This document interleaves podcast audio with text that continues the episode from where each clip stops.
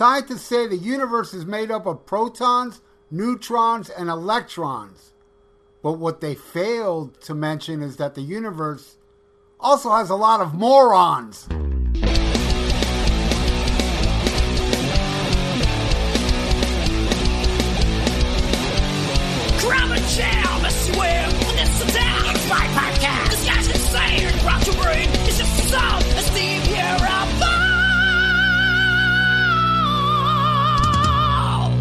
Smack 'em gob, it's time for another Viera Vault, and we got the top 10 new wave of British heavy metal albums, according to me and Brutal Brian, who just released an amazing album from his band Midnight Spell called Sky Destroyer. Now, in this interview, we talked about it, but he had to like we had to record him later on to talk about. Look, look at the uh, here's the links, here's how to get it, and we did record it, but it's gone. So I'll do it for them.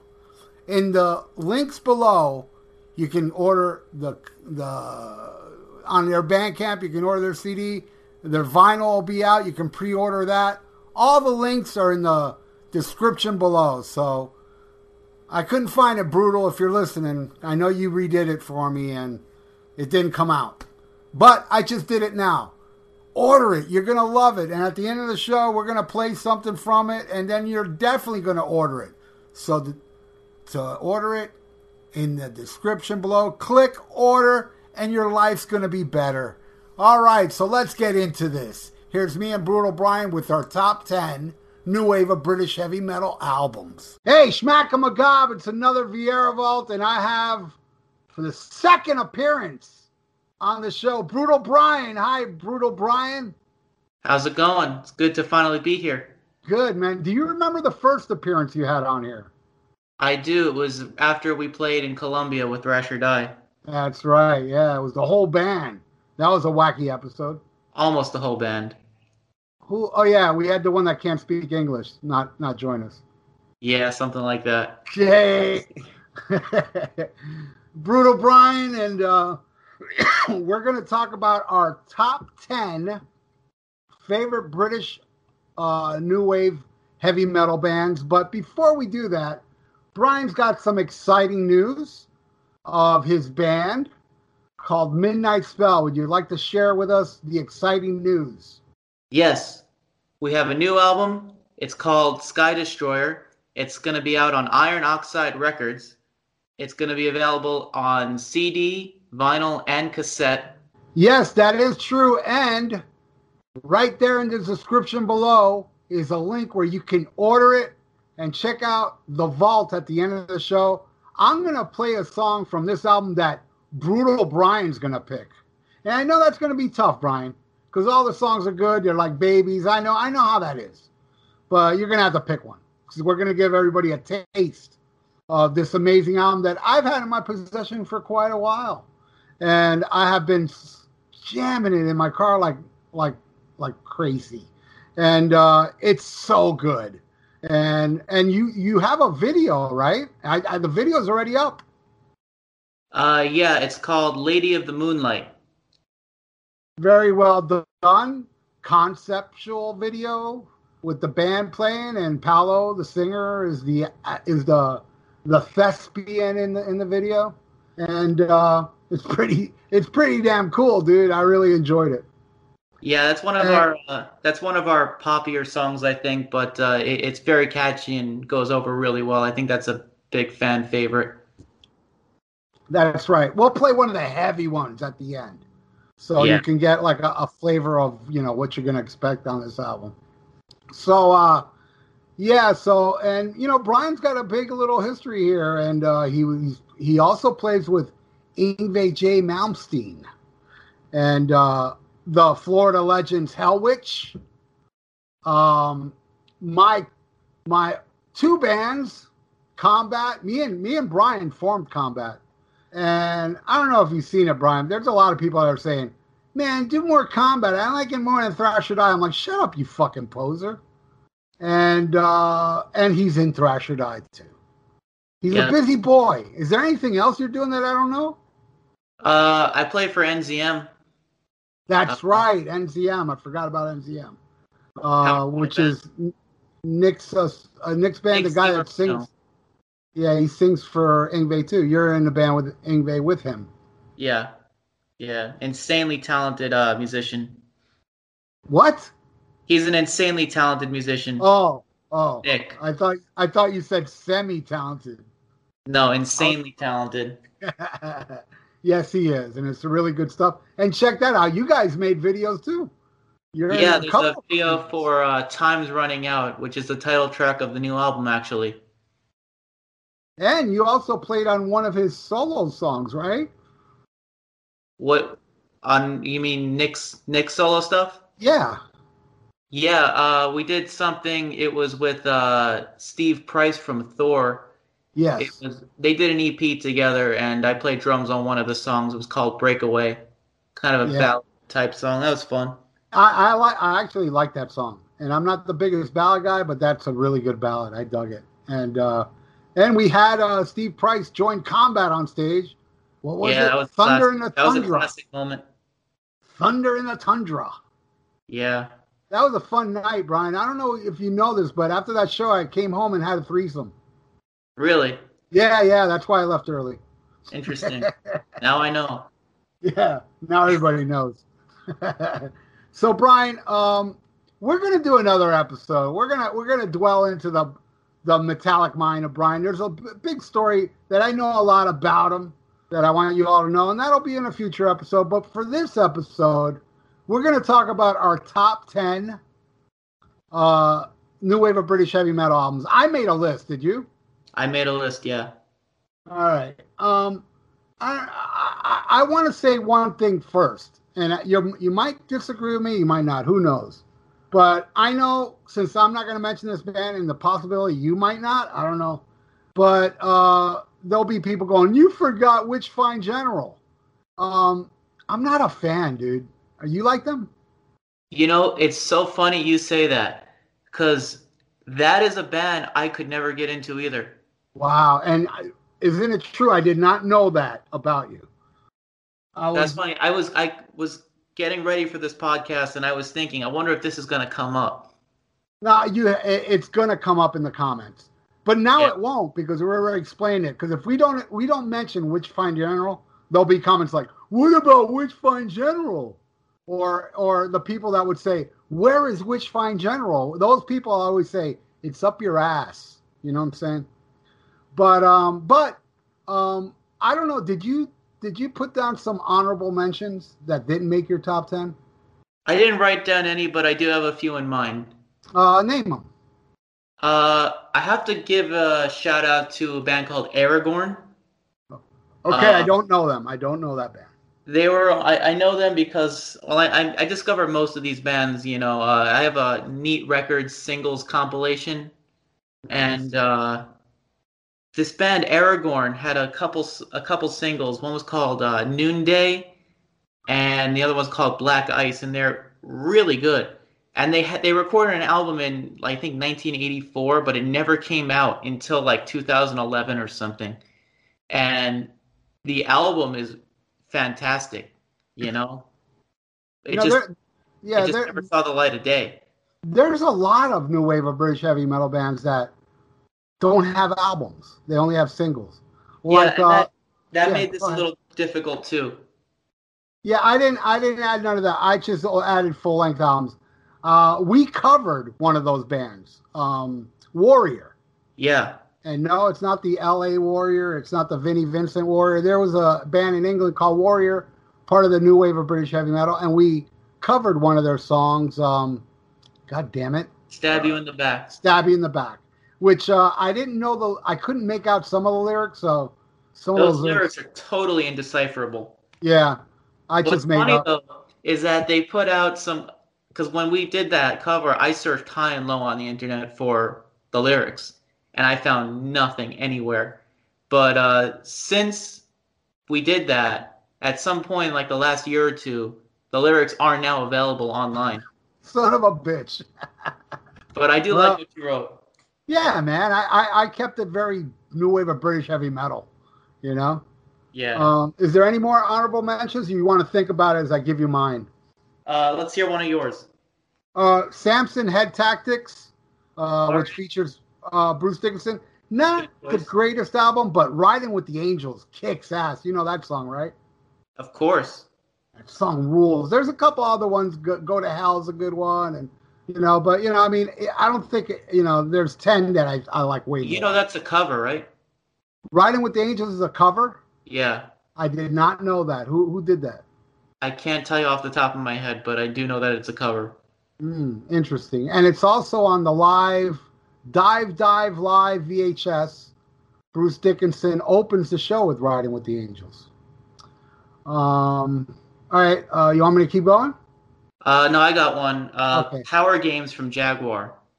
Okay, I know Jaguar, and Jaguar didn't make my list, and I and, and they should have been my one of my honorable mentions. All right, um, Demon Night of the Demon Oh, Didn't that's make- a good one.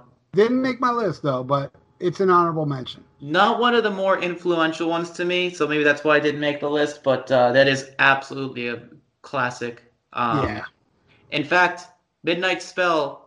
Uh, before we play live, I like to play uh, "One Hell of a Night" from Demon over the PA as our like, intro song. nice.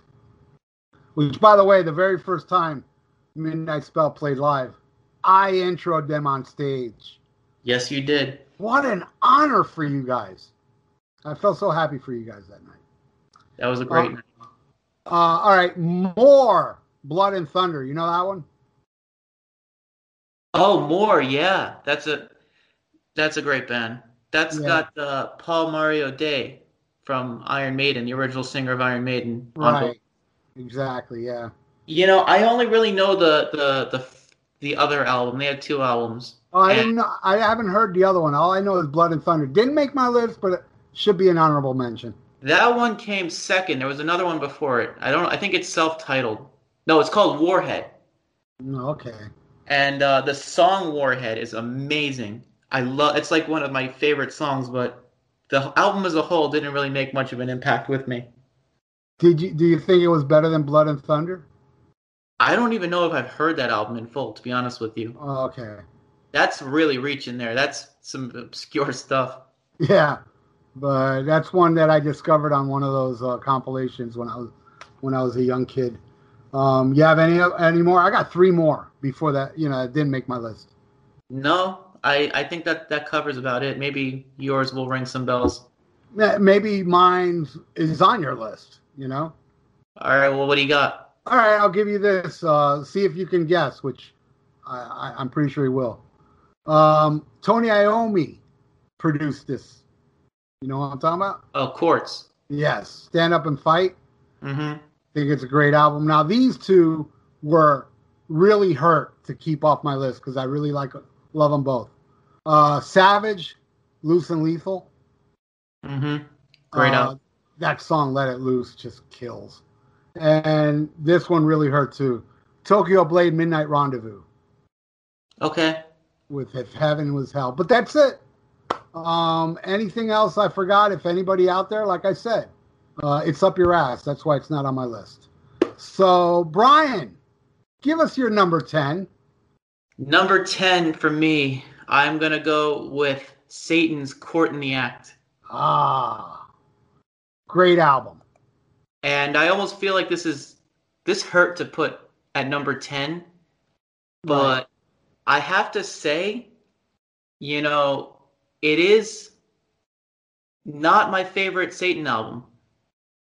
Right. That's why because I have to say I think Atom by Atom, which came out in like 2015, somehow tops it. But I don't think that could be considered new wave or British heavy metal anymore. No, and also like a disclaimer, I do have some British heavy metal albums that are not from 1980, like 82, 83 is as far as I go. Because I Yeah. still consider that new wave of British heavy metal, the early 80s, you know. Yeah. But All right. Court in the Act is an absolute classic, and I have to say, Brian Ross, one of the best vocalists of all time. Hell yeah, man. He's up there with me. Of course, no one tops you. Thanks for not laughing, dude. Uh, you know, um, yeah, uh, I own that. I own that fucker on vinyl, man. I've, I've, I discovered Satan as a fluke. Um, I just saw the album and bought it. It was one of those. I'm going to take a chance with this, and I ended up lo- loving it. But and you know, spoiler it is on my list, but it's not my number ten. Uh, my number ten, which is probably higher on your list, because it is a fucking classic. But you need to know your new wave of British heavy metal to know this band. Holocaust, The Night Comes. The Night Comers. The Night Comers. Yep, that's an absolute classic of an album. Fucking love it. Death or Glory. You know, Come On Back, Maverick, Heavy Metal Mania, Push You Around. Dude, that shit Not a bad song. No, no, not a bad song on the whole album. And uh, absolutely love that album. And I'll be honest with you, I didn't find out about Holocaust till like the late 80s. Very underground, you know, not very well promoted. And I used to get Kerrang magazine back then, and they might have been in them, but, you know, I just, they didn't really promote it well enough. You know that they changed their name at some point to Hologram? Hologram? Yeah. That sucks. They they they're not they're back to Holocaust now, but they had a brief period where they were under the name Hologram. Maybe they got a little flack for it. Yeah. You know, that's a band with a large discography, man. There's a Yes. lot of stuff. Oh, yeah, I know that, man. Hard to keep up with that one. And it's really there's a lot of good stuff in there. There's some hidden gems. And were they all uh like did they take years off or are you talking about even from after the nightcomers there was more like, you know, a year or two after releases? They were active I I think up until like 1984 I th- or something like that. Um they changed their name to Hologram and they put out one album or something under that name Mm-hmm. and uh, I'm not sure what happened after that. I know they, they, they came back in the late 80s or something, and they just been putting stuff out consistently since then. Interesting. Uh what's your number nine? Number nine, I'm gonna have to go with Tank, Filth Hounds of Hades. Dude. Fuck, I forgot Tank, man. Did you? Yeah. God damn it. Yeah. yeah, I love that album, man. It should be on my top ten, but fuck it. You know, I wouldn't even give that an honorable mention. That is an amazing album. It really is. The the riffs, the riffs are are, are incredible. Yeah, You know, fucking love it. All it's right, unpolished and and you know, it's just the raw spirit of the movement of that time. You know. That's why I, that's what I love a lot about these albums is the production. Yeah. It's like I would call uh, what, what's a good? I, I thought of a term the other day for for for for albums like that. Oh, I got it. Tell me if you like this term. Poverty metal. That's pretty good. That's pretty good. I like that. Poverty metal. I forgot what album I was listening to. I was like, dude, these this is some cheap ass production, but I love it. I love poverty metal. So, all right, my number nine, and boy, I love this one. And this is another band with a large discography, but I got to give it to Spellbound by Tygers of Pan Tang. That's a fantastic album. John Sykes, Gangland, man, fucking Hellbound, Tiger Bay. What a smoking Tiger album! Bay is an incredibly underrated track. That is probably, if not one of, it may be my favorite song on that album. Yeah, I, I got to give the nods to Gangland the way it kicks off, but yeah, Tiger Bay would be my second favorite off it. Yeah, the, amazing, the amazing. vocals. I, I love the screams in Tiger Bay. Yeah, yeah, it's badass. Yeah. Uh, John, I- John huh? A killer vocalist. You know he's an actor now. no, I did not know that. Yeah, he's like a broad. He he quit music and became a Broadway actor. Is it like musicals he's doing now? Do you know? I've never been able to find any information beyond that. I think I added him on Facebook or something one at one point. Right on. And the great John Sykes, man, what the hell? What the hell happened to him? You know? Yeah, he he doesn't quite like the uh, music industry these days, so he just chooses not to be a part of it, which is a shame. It is, and and I remember it was about I don't know, five, six years ago, he announced he started a band with Mike Portnoy. And that didn't happen. I was very excited, you know. I heard I heard that he he and Carmine uh, were gonna be doing some something together. Yeah, Blue Murder reunion would be sweet. Did you yeah, like Blue they, Murder? they were they were gonna reform Blue Murder, but I heard that John Sykes wanted to make it John Sykes's Blue Murder, and he wanted to do stuff from like all the bands he's been in. And Carmine was like, "Well, what about me? I have a long history too." yeah. And, which I under I can understand. You know, that's just something I heard somewhere. You know, who knows how true that is. But, Did you know? Did you know that John Bonham, who I consider a better drummer than Carmine, uh, ripped off Carmine in some things? Well, I uh, don't think he ripped him off. I, I mean, No, yeah, no, he well, he he admitted it. He admitted it. yeah. Um, and and when I, I if you watch footage of early Vanilla Fudge, you do, I don't know. I'm not a drummer, dude. I don't know the the term for it, but he would do these things that Bonham would do. And there's a story where uh, after they played a show, you know, they were touring together. Carmine went up to, I mean, John, uh, yeah, Carmine went up to John Bonham saying, "Dude, I like how you did those triplet things." And John Bonham said, "I got that from you." And Carmine goes, "Dude, I don't do triplets." And he goes, "You did it on this song on this album." And then he heard, he goes, "Oh yeah, I did." they also played the exact like I the exact same drum set. Yes, you're right. Uh, Ludwig, right? Yeah, Lud- and yeah. they both had two 26 inch bass drums when they toured together, and they both had the exact same set. And when they would take one down, they would, you know, during changeover, they'd put up basically the same exact set. But uh, John Bonham switched to the single bass bass drum. and it was because of Carmine, Bonham got an endorsement deal from Ludwig on that first tour. Yep, that's also true. We saw, we remember we saw Carmine, man. We went to a clinic of his. Yeah, yeah, that was a long time ago. That was awesome. I love Carmine. Yeah, he's a badass. All right. Um, did you give your number nine? Uh, yeah, I did. It was All Tank. right. Number eight. This is where it gets really hard for me. Okay. Other two were okay, but I'm telling you right now, uh, this album and the seven before it can all be number one. Okay, You- I can understand. You already picked it. My number seven is Satan Court in the Act. Dude, Blades of Steel, No Turning Back, Trial by Fire, Break Free, The Ritual. I Are we mean, eight? yeah, we're number eight. Yeah, you said seven. Oh, I'm sorry. Well, no, what I meant to say was number eight and seven below all could be number one on my list. Okay. So yeah, that that is we already talked about Satan Court in the Act. So give us your number seven. You mean my number eight? Your number. Oh, I'm going. Okay. Uh, just don't pay attention to me. uh, number eight, I'm gonna have to go with uh, "On Through the Night" from Def Leppard. Ah, okay.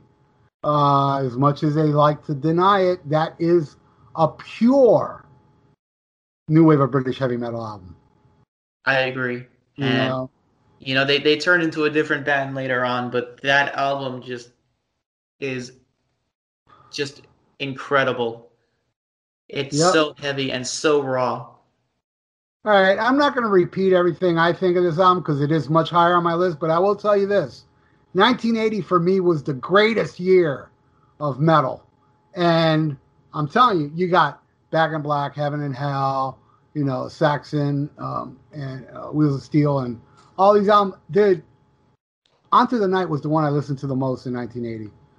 When I heard Rock Brigade on the radio, which they actually played it on the radio back then, I was like, holy shit, I gotta go buy this album. And dude, I could not stop playing this album. I don't consider the next one, which I like a little more, High and Dry, a new wave of British heavy metal album. To me, it sounds more like ACDC, you know? You know, I I love I love that album, but something is just it, it feels like they were more contained or something. You know, the the they were just so energetic and they just didn't translate into the studio when they went in to record that album. You know, there's a there's a live recording uh from like '83 when they were on the Pyromania tour, and all those stud, all those recordings blow away the studio recordings of Hmm, those are, you, songs. are you talking about the LA Forum bo- bonus disc? Um, because I have be. that. It I might got- be. Yeah, I bought. I you know, it came in the bonus disc of the, uh, you know, remaster whatever. But I bought the box, um, because it brought the EP and all this rare shit, and I had to buy it, and it also brought that live album on it. Yeah, that's uh, I gotta I gotta revisit it because I, I I saw that tour. I remember they played Mirror Mirror, which is probably my favorite song from them. Lady Strange, another The one. worst, the worst part, thing about it though is that it's only 30 minutes long. W- Oh, the show. Well, I mean, I, I don't know if they were opening or what, or if that's all that made it onto the the the DVD. But it, it's only six songs. Well, I have the full show on vinyl and CD. Uh, the encore, they I forgot what cover they did. They brought out Brian May. Um, damn, Really? Yeah. Um, I think it was a CCR. You know, it's not a song you would expect. Um, Interesting. and Brian May came out during the encore. Yeah, they, it is available. You can get the whole show, I think, only in that box set. Did you get the early years that came out like earlier this year? No, I haven't. It's so good. You know, I mean, have you heard songs like "Glad to Be Alive" and um, I've heard most of them, but I don't actually own it. Yeah, "Good Morning Freedom" is a bon- uh, uh, it was the B side of "Hello America." Dude, that song is one of their heaviest songs ever. Which I you never heard "Good Morning Freedom"? No, I've heard that. Yeah, that song is pure new wave of British heavy metal. Yeah, Yeah. and you know what? You, you mentioned it's the B side of uh, "Hello America," which is a song I just never really liked. Well, I like it, but it's my least favorite on the album. And every time I listen to that album, I, I, I end up skipping it. I just They got really they got a lot of shit for that song too. Uh, the British fans like turned their back on them because they thought they were selling out to America. well. I think that's that the fact that it's not a perfect album in my eyes because of that is why I, I put it up higher on my list. But Right.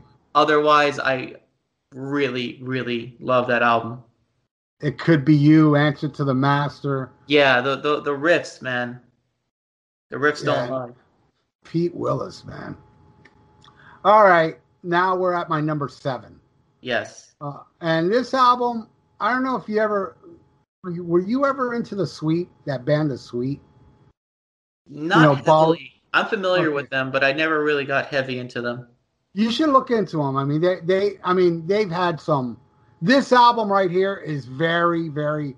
I hear Sweet all over this album. Shit, I hear Sweet on on through the night too in some of those songs. But I'm talking about Angel Witch, the album Angel Witch. Okay. Um, I hear a lot of Sweet in it. Atlantis, Sorcerer, Gorgon, Sweet Danger. You know what's funny about the song Sweet Danger?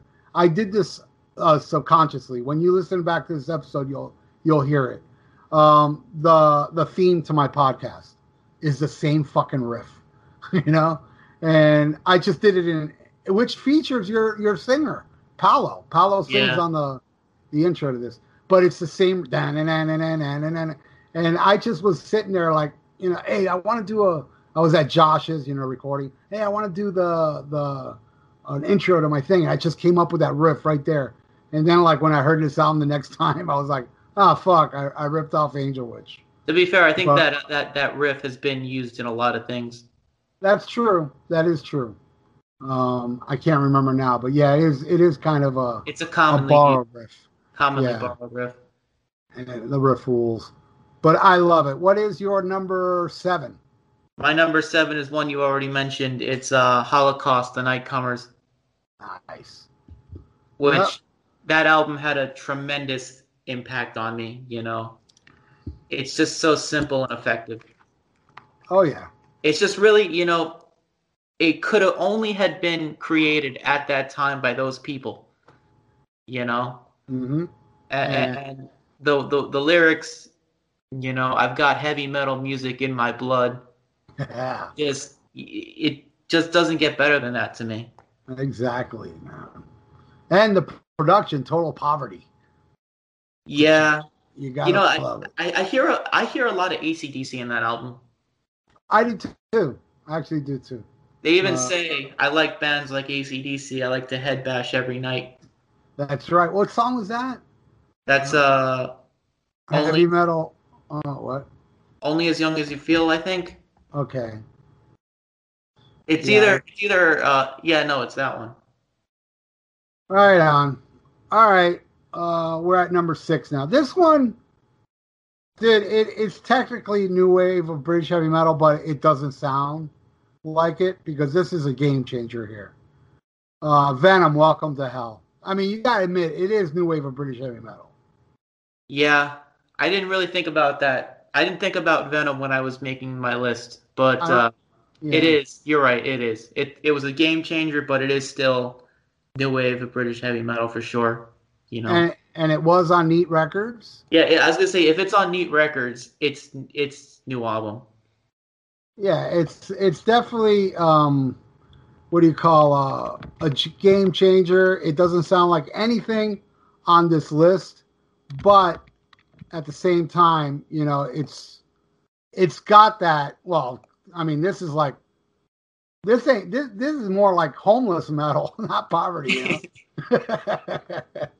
but uh, you know, uh, you know, poison that dirty little bitch and witching hour and in league with Satan, Angel Dust. I mean, Jesus, man, it's such a historic album. You know, You know, Yeah. I might have to say I like black metal a little bit more. you know, I was about to bring that up. Uh, most people prefer black metal. I prefer Welcome to Hell, though they're almost sister albums, though. You know, Yeah, it's it's one is a continuation of the other. I feel like. right. But that's definitely my number six. What's your number six? My number six, also one that you already mentioned, it's uh Tygers of Pan Tang Spellbound. Right on. You picked that one, huh? Yeah. A lot of people would pick uh Wildcat. You know, I love Wildcat, but it just doesn't compare to Spellbound for me. Right. You, Yeah. you know, it's almost they almost sound like two different bands. You know, and it's because there's two different singers, but you know, Spellbound is much more polished, Yeah. It's it, it is it is an awesome one though. which is probably because they had um the producer on that record is uh Chris Tsangarides, who produced uh Painkiller. Yeah.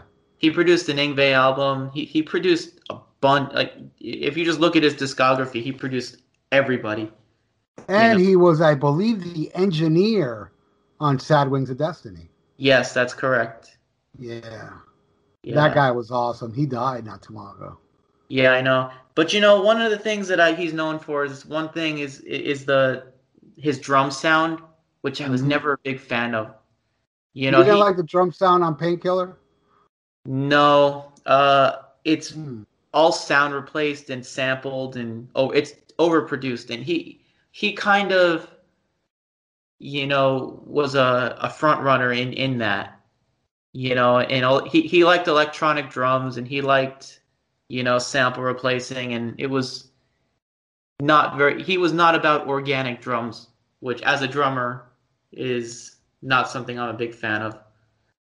We won't mention the person's name, brutal, but we both know somebody that thinks Painkiller's all drum machine. Well, yeah, You think you think so too? I think certain songs are. Hmm. Um, Hell Patrol, huh? Hell Hell Patrol, Patrol. Leather Rebel. was like- have to be. Okay. Yeah, if I was to pick one, I'd say Hell Patrol because that kind of sounds a little too precise.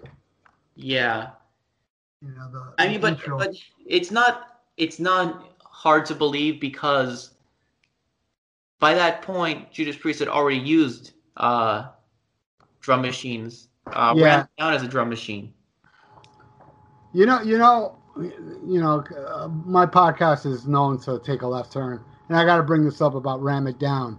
This is the rumor I heard about the Ram It Down tour, which I saw. Um, I don't know if you ever seen footage of the Ram It Down tour. Did you ever see footage of that tour? Maybe at some point, but not that I can think of. Well, the drums were on top of a huge thing. I mean, that shit was like 20 feet in the air. Here's the rumor I heard. In that thing that the drums were on, there was a drummer in there playing Dave Holland's parts. That's a rumor, though. I've heard that. I You've heard? I, I don't know how you could even even accomplish such a thing. Right. Without seeing the band members and shit. Yeah. Uh, but you know what is confirmed now? Uh, recently, Don Airey came out and said he played bass on Painkiller, I saw that. I saw that. which is Oh. something I had heard is that there's no bass on that album. It's it's keyboard. That's what I heard. Yeah. I actually mentioned that on my YouTube when I do my news segment. I, I brought that up, which is that that is wild. All right, like like I said, uh, brutal. Everything should be number one. So my next one, it hurts to put at number five. And I could have gone with an earlier one. I'm not going with their 1980 debut or uh, Wiped Out and all that. I got to go with All for One from Raven. Um, there's just something about that album. Maybe you know because it was my first one I got, but you know shit like Sledgehammer Rock and Hung, Drawn and uh, Quarter, Break the Chains, Take Control, Mind Over Metal. Uh, I Mind just Over Metal is one of my favorite Raven songs. did, and it's I don't know. I think as a whole, and don't don't get me wrong. I love Crash uh, Wallop and uh, and Wipe. I like I love all that shit. Star Wars is awesome, you know, but Star Wars, incredible song. That's I so love. I love it, you know. But man, I there's think something about all who for knows one. me knows that I love Raven. Yeah, we both do, man. And uh, we hung out with them. It was awesome. Yeah. But yeah, that is my number five. I never got to see Raven till 2004 in Tampa. They played at two in the afternoon at a metal fest I went to. Sun and and- Steel. Sun and Steel, yes. And I was completely floored how, man, John can still hit those fucking notes, man. Yeah, you know he's. I have to say he's my favorite bass player of all time. Really? Yeah, Wow. he's just great. too underrated, man. Like, nobody plays bass like him. Yeah. Nobody. You know. and and I don't think anybody really sounds like them either. They sound a little too, um, I don't know, man. I think that's the band that's the most in your face than any band I ever heard in my life. You know, they really are atta- like a tacky, an attack band. You know, the the way you know Mark with those riffs and and his screams, and it's just so. I don't know. It's like, you know, as far as like new wave British heavy metal, they they they're even more violent than Venom. I just feel they're They very crazy. That. Well, they were both pretty pretty insane stage presence wise. I want to say. yeah. Know? But musically, I think Raven has more of an attack Yeah. Well, quality. they were definitely more precise. They were they were incredible. You know, songwriters. Yeah, yeah, you know, Venom was more just chaos. You know, yeah, they Right. were they were precision. yeah. And they, they added hooks, but it, it was just athletic rock, as it would say. Yeah, Um, yeah, Raven. Raven rules. We saw him. That was the last concert I went to, not including the Made of Metal, you know, tribute show we saw. But I think that last show, what was it with Y&T and Madam X? That was the last show, wasn't it? yeah. I, I I know that we were both there. Yeah, I don't think there was a show after that I attended other than a, a tribute concert. Yeah, I think we we might be exactly the same on that one. You, you know what happened to me after when Y&T went uh, went on stage? Did I tell you that story? No. Three songs into it, my father calls me. Oh yeah, I remember this. Yeah. Yeah, that the guy. You know, I mean, again, you know, we're getting off track here. You know that shit was going on even till last month, the leak. Since then, and the plumbers kept coming to my house saying it wasn't my problem. Then they found out it was, and I gutted out my whole bathroom, and I have a brand new shower and toilet and everything, a whole new bathroom because of that. And that was what was that February? That show? I Yeah. think it was, yeah. Insane. It's been But, a slow uh, year, huh? Yeah. but all right, so that's my number five. What's your number five? Uh, my number five, again, one you've already mentioned, is uh, Angel Witch from Angel Witch. Yeah. historic. You know, I, I mean, Kevin Heybourne, his voice is so unique. Yep. It's just Yeah. a. What's your opinion on um, the albums that came after that? hit and miss, man. And I never and I didn't find any of those albums to be as solid as the self-titled Angel Witch, but there's some good stuff on some of those albums. But I, honestly, the Angel Witch is the only one I own, where all the other ones I've heard from friends and through the years that never really, you know, made me go out and buy them. I mean, do, do you own a lot of Angel Witch? I can't say I do, but I've heard most of it, and I like Screaming and Bleeding.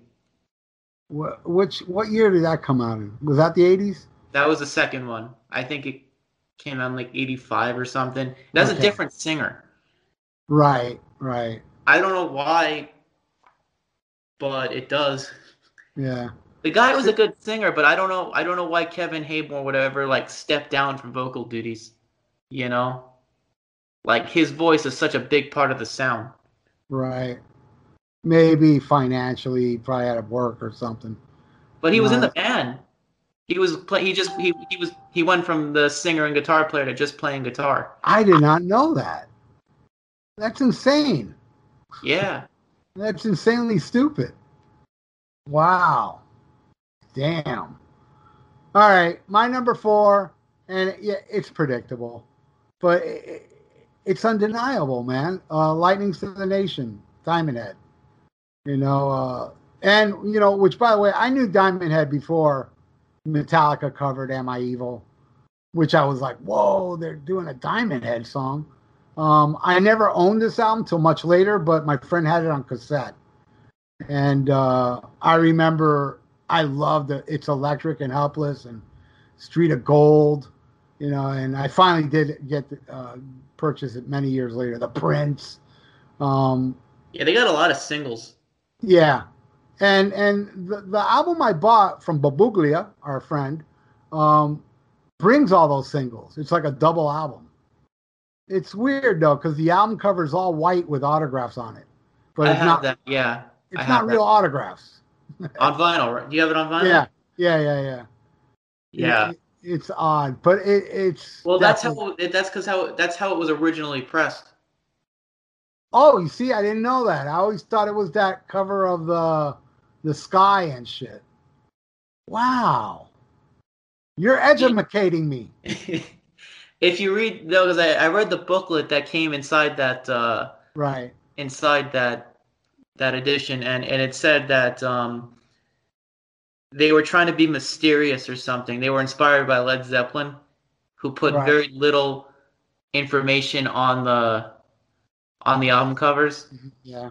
And so they thought they thought, well, how much more mysterious can it get if you just put nothing? Yeah. Well, I, I had no idea. I thought the original album cover was that that artwork shit. I think I've seen even a couple different album covers for it. Hmm. I've always owned the best of too on on CD, but um, most of it's this, you know. Um, but yeah, that's my number four pick, Diamond Head, which were projected to be the next Led Zeppelin. I, you you heard this shit? The story behind them? Yeah, I've heard that. Yeah, but shit happens, man.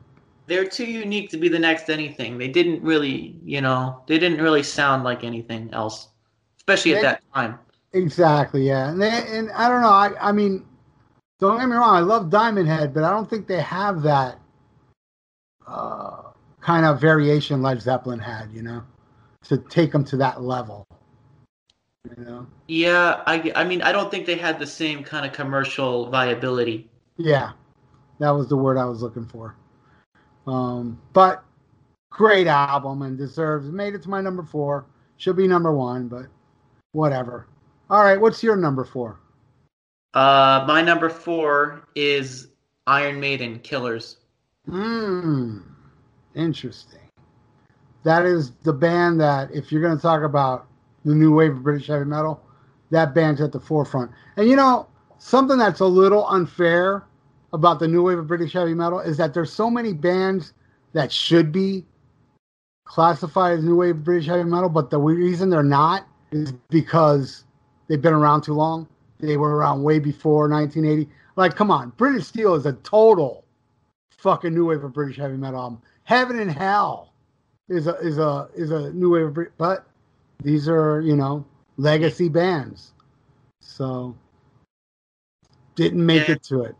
Well, I think that I think that you know they were trying to get rid of the Black Sabbath name around that time.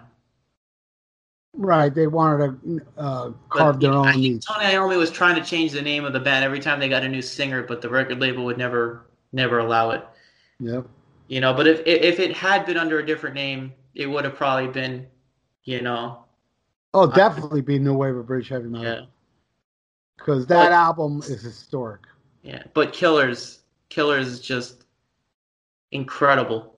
You know, it, it's one of the best heavy metal albums of all time. Right.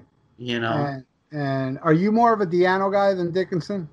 yeah, definitely. Yeah, me too. And you know what? A lot of people don't. You know, when I try to explain to people, man, it's like, you know, Steve Harris is known as this bass god, but if you really think of it, man, those two first Iron Maiden albums, he was all over that fretboard than any other album. You know, and the song "Prodigal Son." I mean, is there any song from Iron Maiden even remotely like that song? You know, it had they had more of a original type of thing. Like you know, they took chan- more chances with Yeah. Di'Anno than they After- did with I feel I feel like once they hit once they hit uh, Piece of Mind, they found a formula, and they had a couple hits, and then they just kind of ran with that, yeah, the Gallop. You know, and it just al- kind of blended together for, for me. but I'm with you, man. Uh, definitely the Di'Anno stuff is my Iron Maiden. No, but I, I I I love Number of the Beast too, though. I love everything up to Piece of Mind.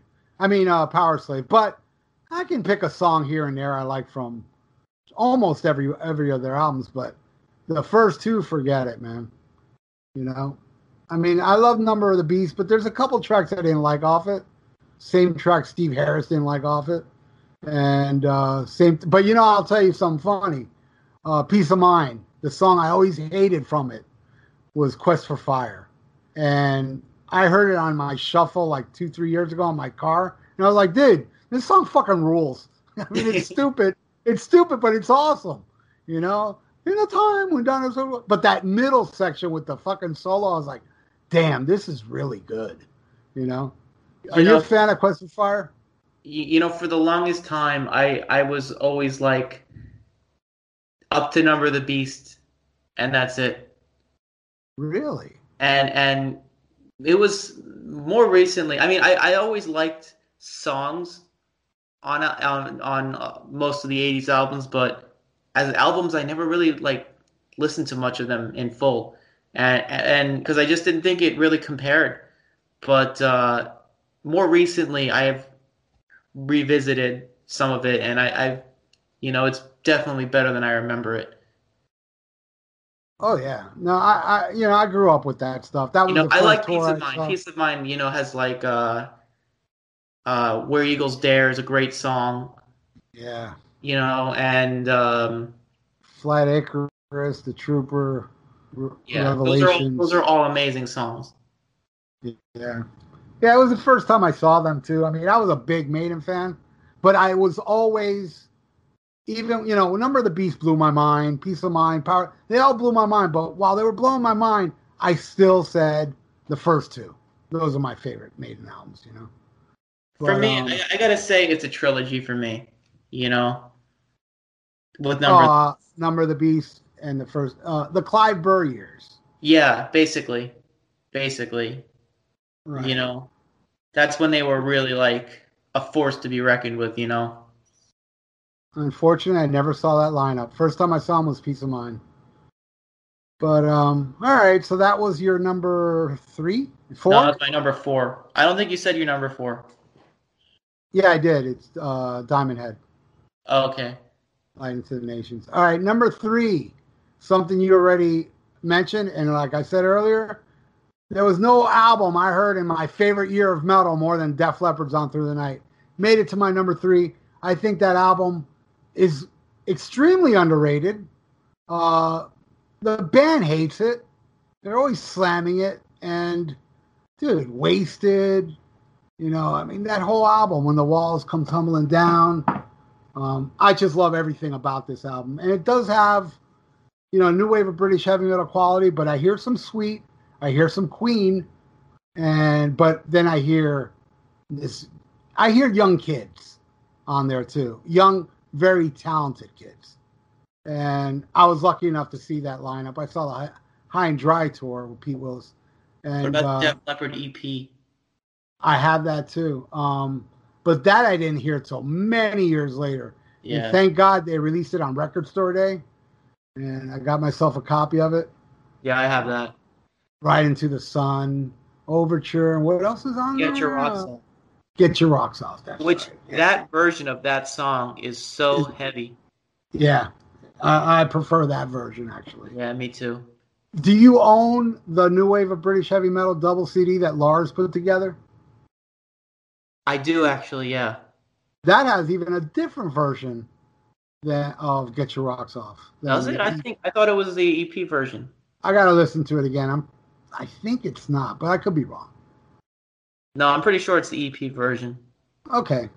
Which, speaking of that CD, another another killer band that just released singles, Sweet Savage. Yeah. That song "Eye of the Storm," dude, that's total James Hetfield. It's like if you play that for anybody, they'll think it's James. Man, I love Sweet Savage. Oh, me too, man. It's- a shame they never released an album, Well, they did actually, but it Well- was way later. but not with Vivian Campbell though. No, no. Um, they had a I because I have it. They put it. Their first album came out in like 1996, Jesus, and it was called Killing Time. was that song on there? Yeah, and it's got a different version, and I remember hearing it for the first time, and you know, I thought it was like gonna be be the the version we all knew, and it, it it's like they got a really good guitar player on that album, but he almost plays like Yngwie. It's like if you get some guy who's like super shreddy and polished playing on it. Hmm. Well, check it out. I, I wasn't even aware of that album. I just know the singles. Uh, Killing Time, Eye of the Storm, and I think just one more. I only, have, I only know three songs from that band, but all three songs rip. One of the songs they have a song called uh, "Straight Through the Heart," Yes. and it's caught in the middle. Yeah, yeah, that's right. Yeah, I forgot about that. Yeah, same riffs. which is funny because they used the title and the riff, but they switched they, for different songs. Yeah, I switched the titles. Yeah, you're right. I, I didn't think of that. Um, all right, that is my number three. Def Leppard on through the night. What's your number three? My number three is one. I think this was one of your uh, honorable mentions, which I have to give it a pretty high place on my list. It's uh, "Loose and Lethal" from Savage. Yeah, I don't blame you. That that album, it's kind of a tacky too, like Raven. You know, it doesn't sound That like Raven, but it's a tacky. Has some of the worst and best production I've ever heard in my life. I would never want it for myself, nor I don't, I don't think I'd ever want to hear another band record like that. But it just worked for them. right. You know, the guitars sound like buzz saws. Yeah, yeah. It's very gritty and, like I said, it's tacky. It's very But, raw. man, is it, it does it cut does it cut through and does it is it heavy? That opening track, man, "Let It Loose" is damn. I know it's uh, that's the famous one and it's fast and all, but really like that's I don't even think that represents the band very well Well, it doesn't represent the rest of the album. That's for damn sure. because and I don't mean that to knock it either. Like I feel like the other songs on the album are so much more mature. You Right. know, they're some seriously great songwriting and great riffs. You know, Yeah, uh, Cry Wolf, you know, Dirty Money, Ain't No Fit Place is one hell of a song. yep. Midnight Spell even covered uh, Berlin on our demo. That's right. That is right. Yeah. Um, which is that demo still available? It is on our Bandcamp. All right. Check the links below. All right. Um. All right. Uh. Brutal number three. That was my number three. Oh, so I go to number two now. All right, just like what I did with Raven, I'm going to pick a later one. I believe it was 1982, but they were around for. They released two amazing albums in 1980, but I got to go with Denim and Leather by Saxon as number two. Um, all the way up at nine, number two. Uh, that that album, man, Princess of the Night, Never Surrender, and the band played on. Title track, Fire in the Sky. That whole album is just. I love Out of Control, the commercial track off it. I just think that's their greatest album, and I I put it above Wheels of Steel and, and uh, Strong Arm Law. But I will I will ask you this question because I don't know a lot of people that would agree with me on it. I am a more of a fan of Strong Arm than Wheels of Steel. W- w- what's your opinion? To be honest with you, it's really hard to pick. I have to go Wheels of uh, Strong Arm. You know, I don't even know if I could pick. They're they both. no, they're both great. One of them feels like a, I I feel like that's one another one where one feels like a continuation of the other. Yeah, they could be sister albums. You're right. You know, I think they came out in like the same year too. Yeah, they did. They both came out in 1980, and they came down here opening for Rush, and my parents wouldn't let me go. Oh, that's But- uh, But I did get to see the Denim and Leather tour in Miami at the Gusman Center opening for Triumph, and they already had Nige in the band, even though Pete Gill played on that album. yeah. Nige was drumming for him already on that tour. But Denim and Leather is my number two. Uh, what's your- Saxon's just one of my one of the best bands ever. they you know. still release amazing albums too. Which you know, I, I I actually don't have any Saxon on my list. Wow, that's shocking. It is shocking, and, and you know, I didn't really think of it to be honest with you. For some reason, they just don't didn't really register as one of the the new wave of British heavy metal bands for some reason. I guess because they have so many albums. Right. Uh, you know, they're not one. I I just think of new wave of British heavy metal, and it's usually singles, and bands only have like one album. Right. and you know Saxon is still going strong today, and it's like that doesn't, you know, I guess that's why they kind of maybe slipped my mind when I was making the list. Yeah, they're up there though, man. They're one of the forerunners with Maiden, you know. Yeah, Definitely, you know, one of the biggest uh especially of that time. You know, Saxon was uh, well well promoted. You know, Motorhead's another one, you know. They could have made the list if they didn't have several albums before this, you know. Uh, they could fit the mold of new wave British heavy metal with fast yeah. I- mean, in that in that in that regard, you know, Saxon was going like in 19, 1977 or something. Yeah, I Oh. think I believe the first album was seventy nine. Yeah, they might not have put anything out until seventy nine, but they, they were going for a long time. Yeah, but so was Maiden. You know, Maiden Yeah, I think was right. seventy six. You're you're absolutely right, and uh, shame on me for not putting any Saxon. Yeah, that's uh that was a faux pas. But uh, you know, it's it's so hard to narrow it down. I hear you. All right, uh, what's your number two? My number two is uh, "Rock Until You Drop" from Raven. Ah, okay. Their first one. Yeah, which had a huge impact on me growing up, for sure. You know, you mentioned the Sweet. There's two Sweet covers on there. Uh, I know they did Cockroach later. I'm Yeah. trying to think. What was the sweet covers they did on that? Hellraiser and yeah, uh, Action, the medley. yeah, yeah, yeah. They, that's why I forgot because they were all part of the song. Which uh, they played some of it when we saw them when they did their medley, medley, you know. And they later uh, covered Cockroach. Uh, not this album. Did you get Metal City? I still haven't heard it. I've heard it. I've heard it. I don't own it yet, actually, but uh, I will eventually. It's good. Yeah. It's I want the only reason I haven't got it because I want it on vinyl, and the only way to get it on vinyl is in Europe. I'm like, I'm not paying these fucking prices, and with this COVID, it guarantee it ain't gonna be here for six months. yeah. know? Shit takes forever to ship from Europe during this time, you know.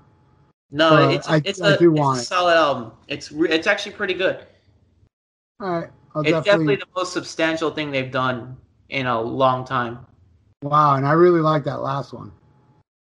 I Um, I think this this one is definitely better than Extermination. wow. But the first Ah. album, Rock Until You Drop, is just perfect through and through. Yep, I have that on picture disc. I always wanted to get a regular cover, a regular regular version of that album. I got it on picture disc. Is it on your wall? It is, and it's signed. Nice. Right on. Yeah, not mine by, signed not too. Not by uh, Wacko though. Yeah, mine either. I uh, my uh, All for One cover is signed by the Gallagher brothers and, God damn it, why am I Michael Wagener? Yeah, I, he was at the expo too. They were all there, so I got them all signed by. It's the only album I got signed by the actual producer of the album. You know what's interesting about Rob Hunter? Um, I looked him up one day, and I, you know, he doesn't really play drums anymore. I don't know why, but uh, he did a lot of like producing. And I was going through his discography, and I see he produced a band called Wreckage, and I was like, wasn't Alex Marquez in a band called Wreckage? Was it the same band? And I clicked on it, and it was a release with Alex Marquez. What? It said produced by Rob Wacko Hunter. And Alex never mentioned this shit to me. He never mentioned it to me either. You know what? I'm gonna call Alex now and ask him why he never told me this. I'm gonna put him on speaker. See if he answers. If he doesn't, then fuck it, I'll edit this out. Damn it, why ain't speaker working? Hello? Is this Alex Marquez? Who? Alex Marquez. No, it's not Alex Marquez. Did I get the wrong number? Yeah, you probably did. Oh, I'm sorry. Okay. No, it's cool, it's cool. Now I don't turn ten bucks, alright? What? What'd he say? I don't know. they were laughing. They were goofing on me. Whatever they said. We'll hear it on the playback. Fuck them. All right, I got that number. I'm going to be crank calling them now. I'm going to give that. I'm going to give that number to Willie. You know, Willie loves crank calling people. Yeah. Uh, star six seven his ass. All right, number two. You gave your number two. Yeah, it was Rock Until You Drop. All right, I'm going to cheat, brutal Brian. My number one's a tie. Because I'm sorry. I just, I have to mention both these albums because they're so historic. My number one album is the first Iron Maiden and Killers. I, to me, dude, New Wave of British Heavy Metal is that, that first album. Totally. You know, it's got that raw production uh, the chainsaw sounder and I'm running free that middle section. Mhm. Then there's killers where you know you got Martin Birch that you know sparkled it up a bit, but still keeping that raw energy of the first album. Um, I I couldn't I couldn't I couldn't put Killers at number two or three. I had to give it. I have to put them tied, even though for the longest time Killers has been my favorite Maiden album, but it's switched now. My favorite is Iron Maiden, the first album, just by a little bit though. You know, they're they're pretty much tied, but I have to put it as a tie. My favorite is Iron Maiden and Killers. God damn it. I'll never forget walking into Specs Music, West Westside Mall 1980. Never heard of this band before. Saw the album cover. I was like, what the hell? And I turned the album cover over, and there's Paul Di'Anno, looks like Rob Halford. You got Dennis Stratton with the red fucking uh, leather pants like uh, Glenn Tipton. You got Dave Murray dressed like, you know, KK Downing. And then you have Steve Harris looking like Pete Way. But either way, I was like, I ain't walking out of this album with, with this store without this album. And holy crap, when I put that on and heard Prowler, it just changed my life. And it really put me on the, you know, made me, you know, like a big fan of the new wave of British heavy metal because, you know, at that time, soon after I started collecting uh, Kerrang magazine, reading about all these bands like, you know, Tygers of Pan Tang and Raven and, and Iron Maiden really spirit. And I think, you know, for the, you know, the the masses, Iron Maiden opened the floodgates to new wave of British heavy metal, I think, you know. I would agree with that. So that I'm is my number one. I'm surprised because I've heard you say before that you prefer the self-titled The Killers. Yeah, I'm saying for but maybe the last three years, Iron Maiden's. Uh, I changed my mind, but yeah, like three years ago, three four years ago, it's been killers for decades. You know, but no, it's changed. I, I, there's something about that first Maiden album that just and I and, and I love that production. I know Steve Harris hates it, but I love it. It's so raw and and it really matches the music really good. And I absolutely love Di'Anno's voice and of course Clive Burr is like a monster drummer, you know. Absolutely. And speaking of Marquez, Marquez thinks Nicko is better. I'm like, you're and you're a drummer. You don't don't you tell me the same thing, brutal. No, I'm a Clive Burr fan. Good. Right on. All right, so the number one new wave of British heavy metal album, according to Brutal Brian, is Got to give it up to Lightning to the Nations from Ah. Diamond Head. Yep. Don't blame you. Like I said, it was tough keeping any of these off the Yeah. number one. I mean, to me, that is that is new wave of British heavy metal. That is everything embodied into one album. Right. You know, it's the quintessential new album album. Yep. And it's got the hooks, man. It's got those infectious hooks in that song. Yeah, it it's great songwriting, very unique musicianship. The drummer on that album, I'm not even sure of his name to be honest with you, but uh, he was not particularly the greatest, but he he was he had an incredibly unconventional way of playing, you know, and it adds so much to the sound. You know, most drummers wouldn't approach it like he did and that that uh, you know as a drummer i hear i that makes a big impact for me I, I just looked it up. His name is Ricky Rocket. yeah i don't know i don't know if that's uh accurate Yeah, you know Wikipedia. Could be wrong. yeah All right. So there you go, everybody. That's our top 10. And you can leave your comments below, but don't be an idiot and say, "Where's this?" or "You should have." No, look, that's our that's our list, man. Fuck you, right, brutal?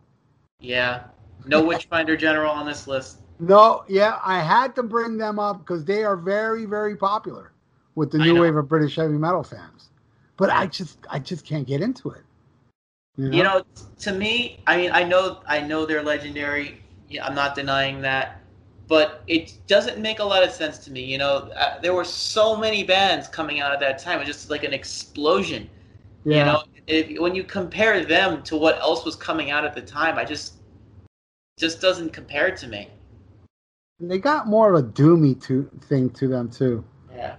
You know, which doesn't really fit the mold. And what about what about uh, the high notes? I don't know who the high notes are. No, Wasn't that talking a band that turned some turned into somebody else? no, no, no, no. Um, the the the singer of Witchfinder General. Oh, oh, oh, the high notes he hits. They're like squeals, Yeah. you know. But hey, if that was on an album I liked better, I'd probably be praising it. So I'm not gonna. exactly. You know, to anybody out there that likes uh Witchfinder, you're right. You know, I agree with you hundred percent that they're awesome. To you, you know, it's like nothing against anybody. I like somebody, uh, and I'm surprised. I, I'll be honest. I am surprised that Brutal Brian didn't like them. I, I was, I was, I expected it to be on your list because I know you're such a big new wave of British heavy metal fan, and they were, you know, one of the popular ones. You know. Yeah. Well, you know me. I only like what's popular. Yeah, that's right. Um, remember when we went to go see Coldplay? Yeah. That was awesome. Yeah. What a show, man. um, all right. So again, everybody, go down in the link below. You need to check out Midnight Spell, their new album. It just came out on uh, what's the what's the name of the record? Uh, label Iron? Oxide Records. That's releasing it on vinyl, CD, and cassette. Cassette. Yeah. That's insane. It's insane. It's not on eight track either, man. What's up with that?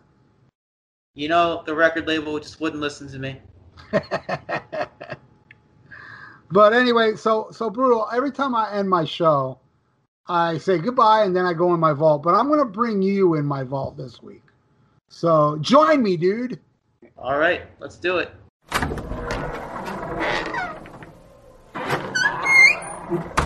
All right, we're in the vault, and uh, I want you to pick something off Midnight Spell. Uh, everybody, go check out the video, which is a little more on the commercial side, still very metal, but pick something that shows the different side of the coin of Midnight Spell. Uh, I'm gonna go with the title track of the album, Ah, Sky you- Destroyer. You know how much I love that one. Yeah. I remember the first time I saw you guys live. I I told you after the show, dude, that song right Yeah. there. That song fucking rips. All right, here it is. Midnight Spell with Sky Destroyer.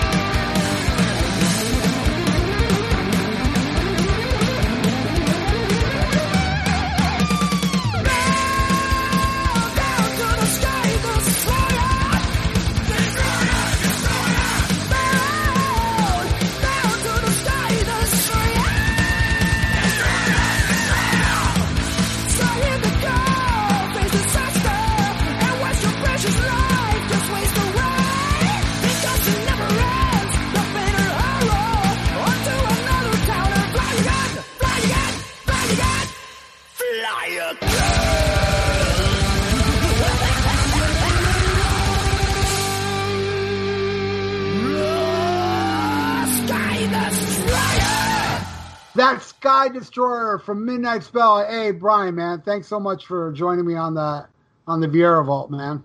My pleasure. My pleasure. Always, always a good time. Yeah, it is, man. It's always a blast here, and uh, check out not don't only check out Midnight Spell, but any of the um, um, bands we mentioned tonight. If you haven't heard it, look it up. It's some good shit. All right, Brian. Till next time, my friend. Schmack 'em a gob. Schmack 'em a gob.